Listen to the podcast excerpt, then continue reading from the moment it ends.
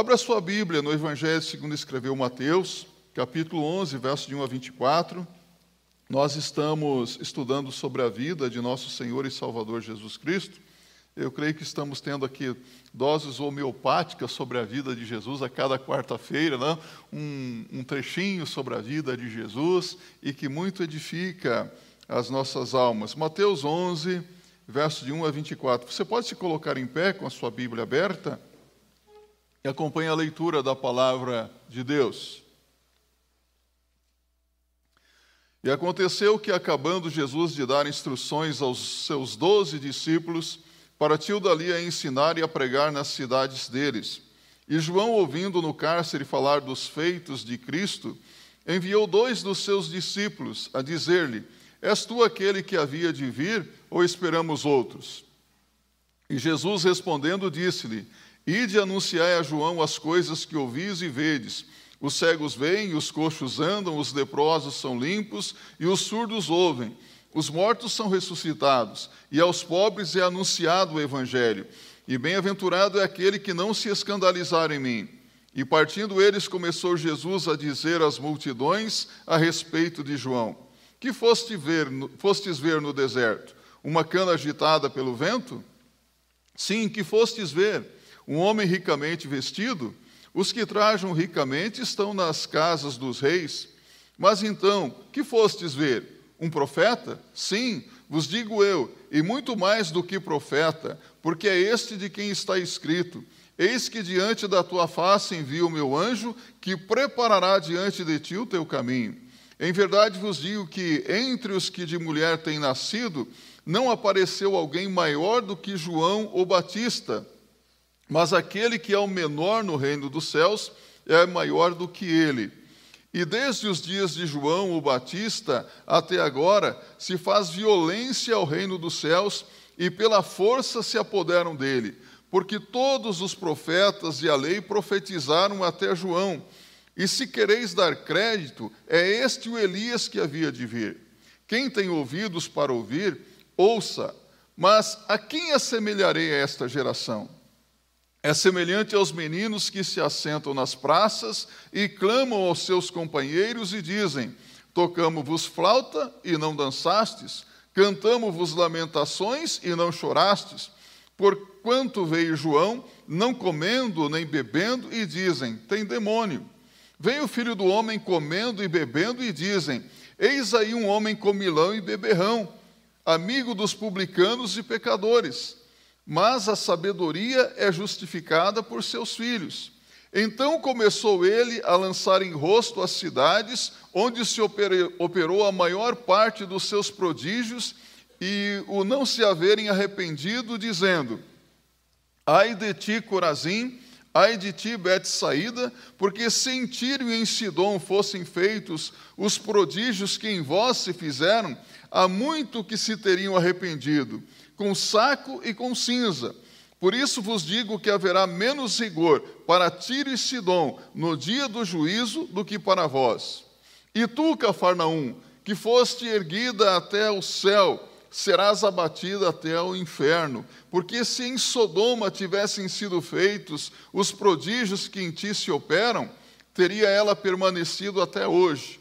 Eu vos digo, porém, que haverá menor, menos rigor para os de Sodoma no dia do juízo do que para ti.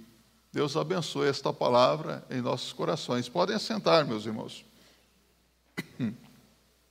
Aqui nós temos uma passagem bíblica sobre Jesus e João Batista.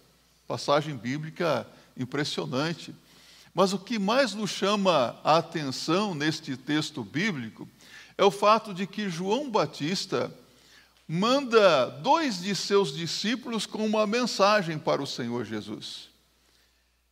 Na verdade, Jesus manda os seus discípulos fazerem uma pergunta para Jesus. E olha que pergunta: És tu aquele que estava para vir, ou devemos esperar algum outro? És tu aquele que está para vir, ou devemos esperar algum outro? Alguém pode imaginar que João estava com dúvida ou incredulidade no seu coração a respeito do Messias, mas não é isso. Não há nenhuma dúvida, nenhuma incredulidade no coração de João Batista, ele formula esta pergunta visando o benefício dos seus discípulos. Lembrem-se que em determinada ocasião estava João é, reunido com seus discípulos e passa Jesus. E o que, que João diz em João um, verso vinte e nove? Eis o Cordeiro de Deus que tira o pecado do mundo. E desde esse momento, alguns dos seus discípulos começaram a seguir Jesus. E agora, quando João está preso, ele manda os seus discípulos com esta pergunta para Jesus, porque, na verdade, ele queria o benefício dos seus discípulos. A bem da verdade, meus irmãos e irmãs, Jesus queria que os seus discípulos ouvissem da própria boca do Messias a respeito da sua missão divina, para que eles fossem fortalecidos na sua fé, porque João sabia exatamente o que ele esperava. O que aconteceu com João Batista? Foi decapitado. E a partir daquele momento, esses discípulos têm a convicção da missão de Jesus. Eles ouviram da própria boca do Senhor Jesus. E a conduta de João Batista aqui nos oferece um grande exemplo para os pais. Quem aqui é pai? Um grande exemplo para os pais, para os pregadores, ministros do Evangelho, missionários, para pessoas que pregam o Evangelho e que talvez estejam no fim da carreira. Será que você já está no fim da carreira? Nós não sabemos. Mas a pergunta é, qual o legado que você vai deixar para os seus filhos? Qual o legado que você vai deixar para os seus irmãos e irmãs em Cristo Jesus? A bem da verdade, meus irmãos, João, ele estava atento às necessidades dos seus discípulos e ele tinha uma preocupação com relação a eles para quando eles deixassem aqueles irmãos. Você não fica preocupado, às vezes, com as pessoas que estão sem Cristo, sem salvação aí? Qual será o fim da, dessas pessoas? Qual será o destino daquelas pessoas que você tem investido na vida delas quando você partir para a eternidade? Há muitas pessoas que hoje estão preocupadas com coisas que, na verdade, não têm valor nenhum. Eu estava conversando essa semana mesmo aí com um pastor, não vou falar que foi o pastor Rodrigo, ele está dizendo que tem muitos pastores aí preocupados em, com mega igrejas, né? E vemos muitas ondas, né, de igrejas, agora a moda é church. Né? Tem gente de todo tipo. Sabe qual que é a minha preocupação? Sabe o que eu quero? Qual o legado que eu quero deixar? Daqui a alguns anos, quando eu estiver lá no céu, alguém se lembra de mim e fala, olha, eu aceitei Jesus com aquele pastor, aquele pastor que morreu, aquele velhinho lá. Que alegria saber que alguém aceitou Jesus Cristo comigo. Que alegria saber que a sua vida foi uma bênção na vida de uma outra pessoa, né? Então eu tenho para mim, meus irmãos, que a preocupação principal do servo de Deus deve ser com respeito às almas que abandonaremos. E João tinha essa preocupação. E o grande desejo deve ser o de persuadir as pessoas a se apegarem ao Senhor Jesus Cristo. O discípulo não é meu, o discípulo não é seu, o discípulo é de quem? De Cristo. As ovelhas são de quem? De Cristo. Então essa deve ser a grande preocupação. E nós vemos aqui, primeiramente, o testemunho de Jesus a respeito de João Batista. Que coisa linda que esse texto nos revela. O elevado testemunho dado por Jesus a respeito do caráter de João Batista. Que caráter marcante, que vida marcante. É tão bom quando nós olhamos para alguém e falamos, olha, esse é um homem, é uma mulher de caráter, não é? Um bom caráter. E Jesus dá um testemunho vibrante no tocante ao caráter de João Batista. nenhum homem recebeu tamanha aprovação da parte de Deus como João Batista. Já notou isso? O que que Jesus diz acerca de João Batista? Olha aqui, entre os nascidos de mulher, não surgiu ninguém maior do que João Batista. Que palavra tocante, meus irmãos. Jesus exalta esse homem que era seu amigo, que veio para preparar o caminho para o Messias, a voz do que clama no deserto.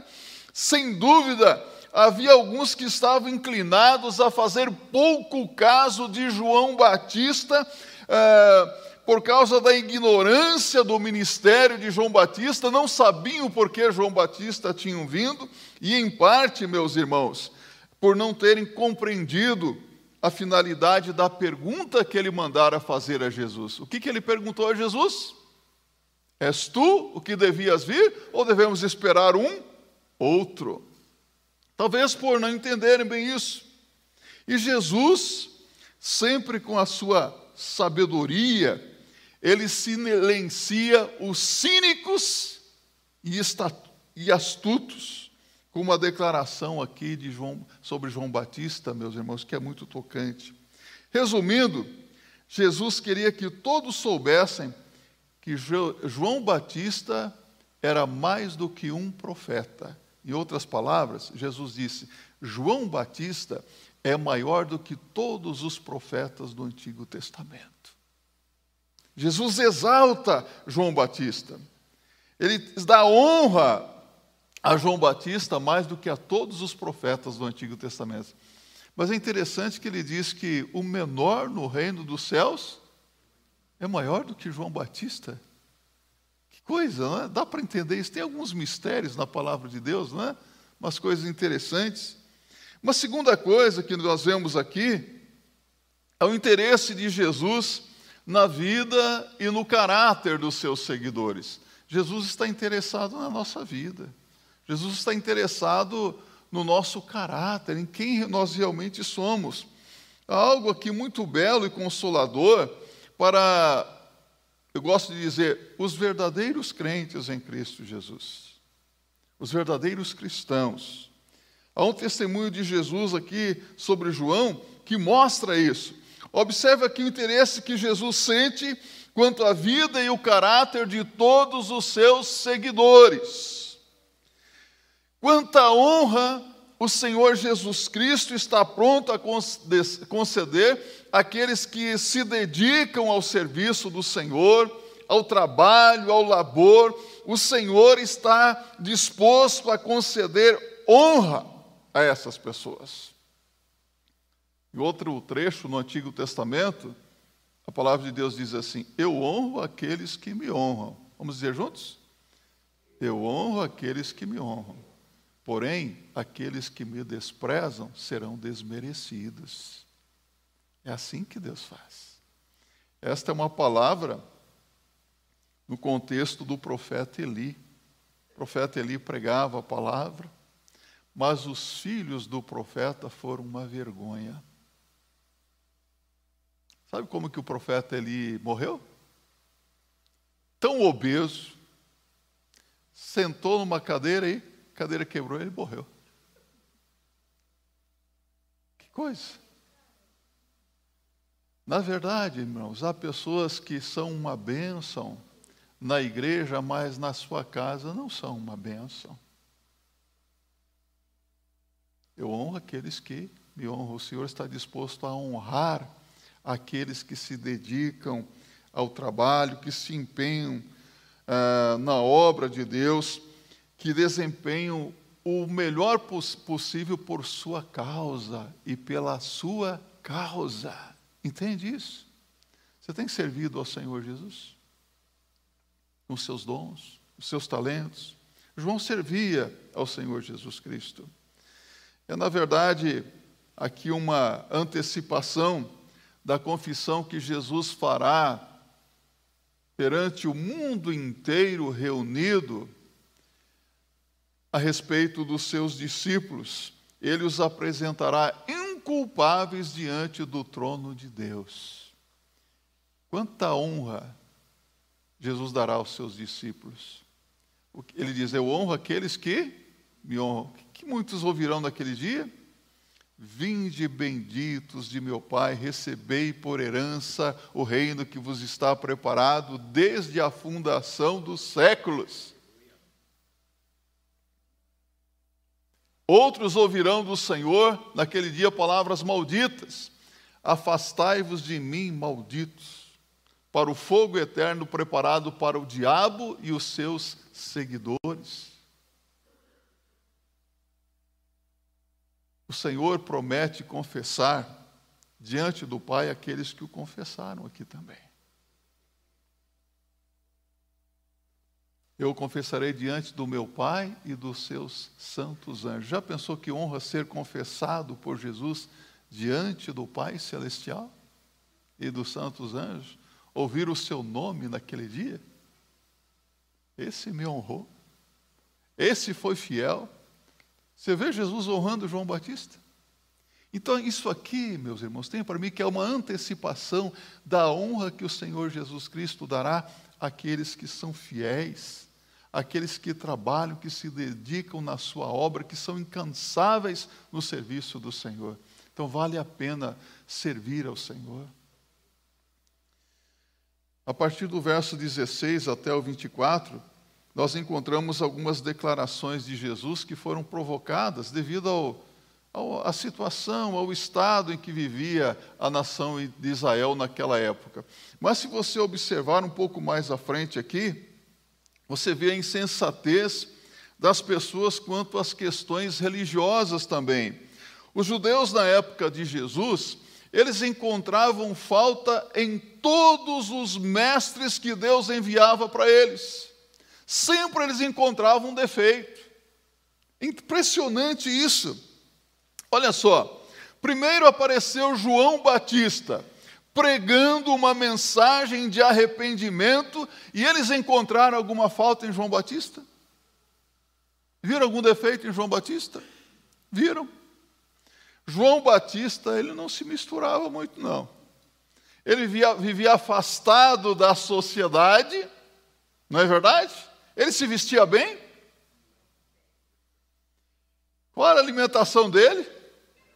Gafanhotos e mel silvestre. Então ele se mantinha afastado da sociedade e vivia longe dos prazeres carnais. E isso não satisfez os judeus. Sabe o que eles disseram de João Batista? Olharam para aquele homem coberto de pele, se alimentava de mel silvestre, de gafanhotos, vivia lá no deserto. Tem demônios. Que acusação terrível. É um endemoniado.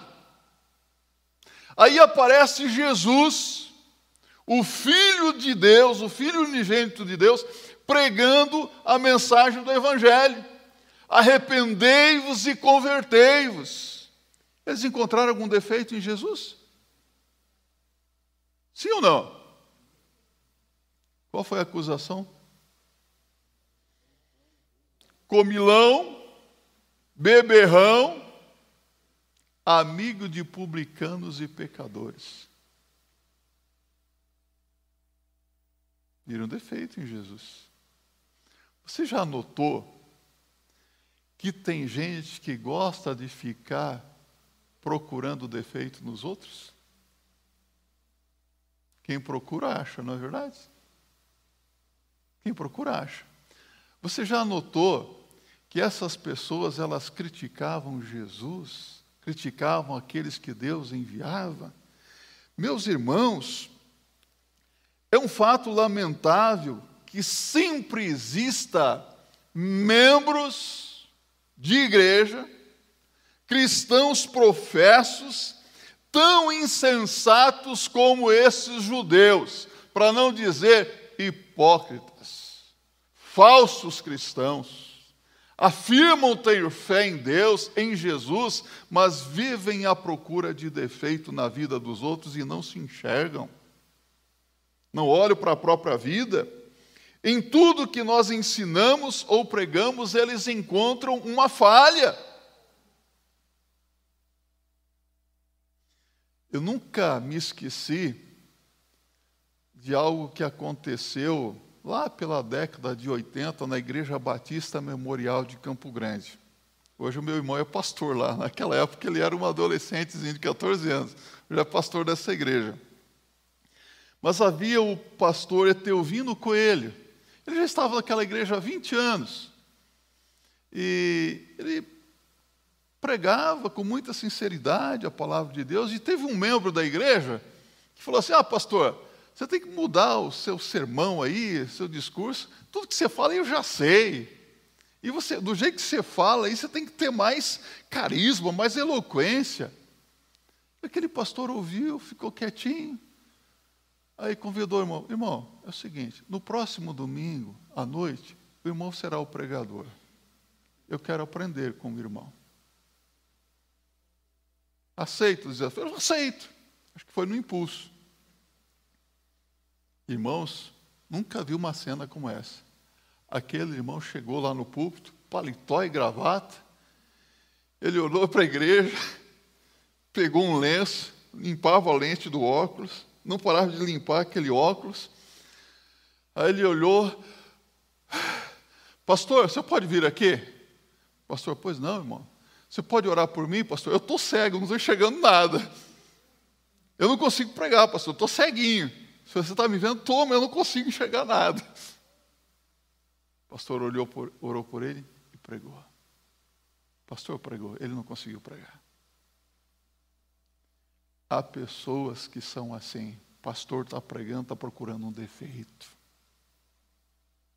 Os mensageiros de Deus, o professor está ensinando, procurando um defeito. Já viu gente assim? Cuidado, cidadão. Com Deus não se brinca. Com Deus não se brinca. A verdade é que os verdadeiros cristãos não devem esperar que os homens não convertidos ou professos cristãos estejam satisfeitos com a fé que possuem, com a conduta ou com a mensagem que pregam. Não se iluda. No verso vinte, o Senhor Jesus nos mostra o pecado da impenitência aqui proposital. Jesus declara: no dia do juízo haverá menor rigor para Tiro e Sidom do que para vocês. Palavras duras, não é? Olha só, esta é uma advertência de Jesus. Vamos pensar um momento em quanta imoralidade, devassidão, quanta idolatria, quanta escuridão espiritual deve ter existido nestas cidades, Tiro e Sidom, para Jesus dizer uma coisa dessa aqui. E que provavelmente essas cidades mencionadas por Jesus aqui, Corazim e Betsaída, provavelmente eram cidades ali é, na, na, na Judéia que eram iguais a todas as demais cidades. Mas Jesus diz que haverá menos rigor aqui para a cidade de Tiro e Sidom do que para as cidades de Corazim e Betsaída. Por quê? Por quê? Não eram cidades tão depravadas assim como Sodoma e Gomorra. Eram cidades iguais às outras. Mas observamos que Jesus declara que os habitantes de Corazim e Betsaída achar-se-ão no mais profundo inferno, em, porquanto tenham ouvido a mensagem do Evangelho e não se arrependeram. Eles ouviram a mensagem do Evangelho, mas eles não se arrependeram. Quantos que ouvem? Ouvem. São pessoas que estão obesas de tanto receber a palavra de Deus, inchados, receberam tanto, participaram de muitos estudos bíblicos, ouviram infinitos sermões e pregações, e aqueles que dizem assim: eu já ouvi o pregador tal, o bispo tal, o apóstolo tal, o mensageiro tal, já ouviram muito, estão inchados, obesos, mas são analfabetos bíblicos. Não sabem nada da palavra de Deus e não sabem nada de Deus. Não conhecem a verdade de Deus porque ouviram a mensagem do Evangelho e nunca chegaram ao ponto de se arrependerem verdadeiramente de seus pecados, de abandonarem a vida de pecados, abandonar a mentira, a falsidade, a hipocrisia, abandonar aquilo que desagrada a Deus, permanecem na mesma vidinha. Quantos que hoje estão assentados nos bancos das nossas igrejas, ouvindo, cantando, orando, dizimando, ofertando, mas ainda não são salvos, embora estejam ouvindo a pregação da palavra de Deus. Como vai ser triste para muitas pessoas naquele dia, como disse Jesus: Senhor, abre-nos, nunca vos conheci, apartai-vos de mim, malditos. Ah, mas eu, eu participava dos estudos bíblicos na quarta-feira, lá na Igreja Batista do Brooklyn, eu participava dos, dos cultos dominicais, não perdia nenhum culto, eu participava do louvor da igreja, eu pregava, expulsava demônios, nunca vos conheci. É necessário arrependimento. Virar as costas para a vida pregressa e ficar de frente para Jesus. Seguir a Jesus não como um cristão professo, mas como um cristão praticante. Isso implica em viver o que prega e pregar o que vive. Como que isso é difícil, não é? É fácil falar, não é, meus irmãos? Falar é muito fácil. Difícil é viver o que se prega. Eu admiro alguns pregadores, tem pregador que eu admiro, falo, nossa, como que fala bem, como que prega bem, meu Deus do céu. Dá vontade de ouvir umas duas horas. Aí depois você ouve alguma coisa sobre aquele, hum, estragou tudo. Não quero mais saber disso. Não basta só falar. Tem que viver a palavra. Tem que viver a mensagem do Evangelho.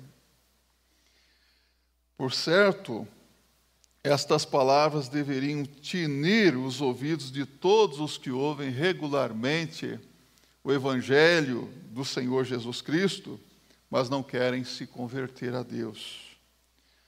Grande é a culpa desses homens diante de Deus. Se tornam responsáveis diante do Senhor. Em resumo, meus irmãos, Tiro e Sidom não dispunha de qualquer luz espiritual, mas Betsaída e Corazim, elas negligenciaram a luz espiritual que lhes foi proporcionada.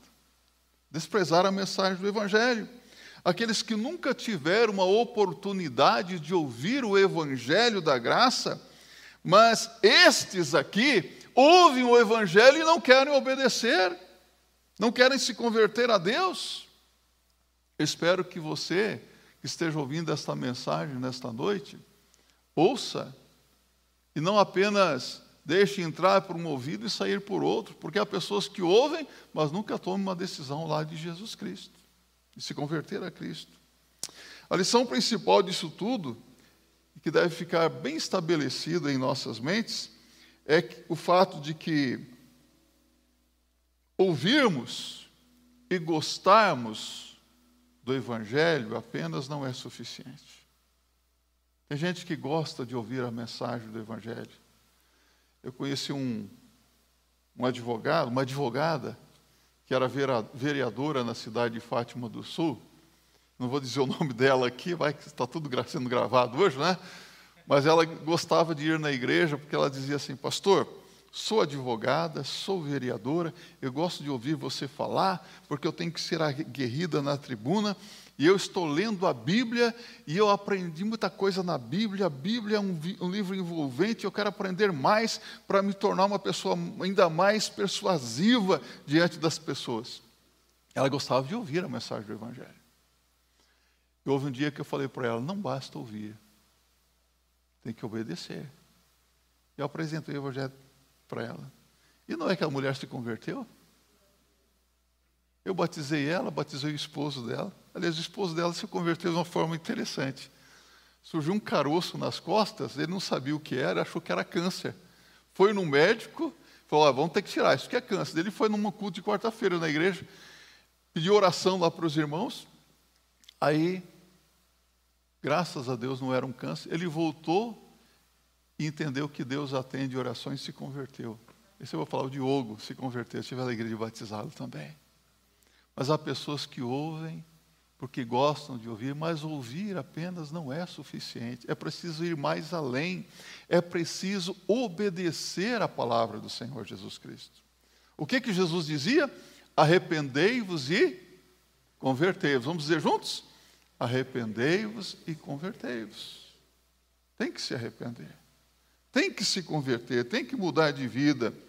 Fazer exatamente o que Jesus espera que façamos. É viver uma vida íntegra de obediência e zelo também pela igreja do Senhor Jesus, pela causa do Senhor. Viver honestamente e transparente, sem precisar esconder nada diante das pessoas. Eu sou o que sou, você é o que você é. Ouvi uma oração do irmão aqui. Ó, Senhor, perdoa minhas vidas, estou cheio de falhas, de erros, tal, tal. O crente tem falhas, tem erros e até pecados, mas tem que confessar o pecado e abandonar. E viver uma vida limpa na presença de Deus e dos homens. Ou será que tem alguém aqui que é perfeito? Não? Também não sou perfeito, mas nós temos que ser honestos diante de Deus e transparentes diante de Deus e das pessoas também. Buscar uma vida limpa, íntegra, mais uma vez, é viver o que nós pregamos. Irmãos, o mundão está aí. As pessoas não querem ouvir mais sermões, não querem ouvir discursos. As pessoas, elas estão perguntando, funciona? Tem solução para a minha vida? Tem resposta para minhas perguntas? Posso tomar essa decisão que você tomou na certeza de que a minha vida vai mudar? E quando as pessoas olharem para a sua vida e perceberem que o evangelho de Jesus Cristo realmente transforma, elas vão querer o que você tem também. É impossível não dar certo. Pregação é vida. Jesus transmitia a vida dele, vida no altar. Ter uma língua também que abençoa as pessoas a quem nós nos referimos. Enquanto não fizermos isso, nós estaremos em grave perigo e, no fim, haverá menos rigor para nós do que para os moradores de Tiro e Sidom. Compreende isso? Jesus quer honrar você. Jesus quer abençoar você, mas Jesus quer que você ouça a mensagem do evangelho e coloque em prática. Que você viva a mensagem do evangelho, que seja uma pessoa honesta, uma pessoa íntegra, que deixe de criticar aqueles que anunciam a mensagem do evangelho. Eu já não, nem esquento mais com isso. Acho que eu estou... Lembra do Paulo Salim Maluf? Ainda vive ou não? É? Ele dizia assim, falem mal ou falem bem, mas, por favor, falem de mim. Eu vou pedir para você, não fale mal de mim, fale bem.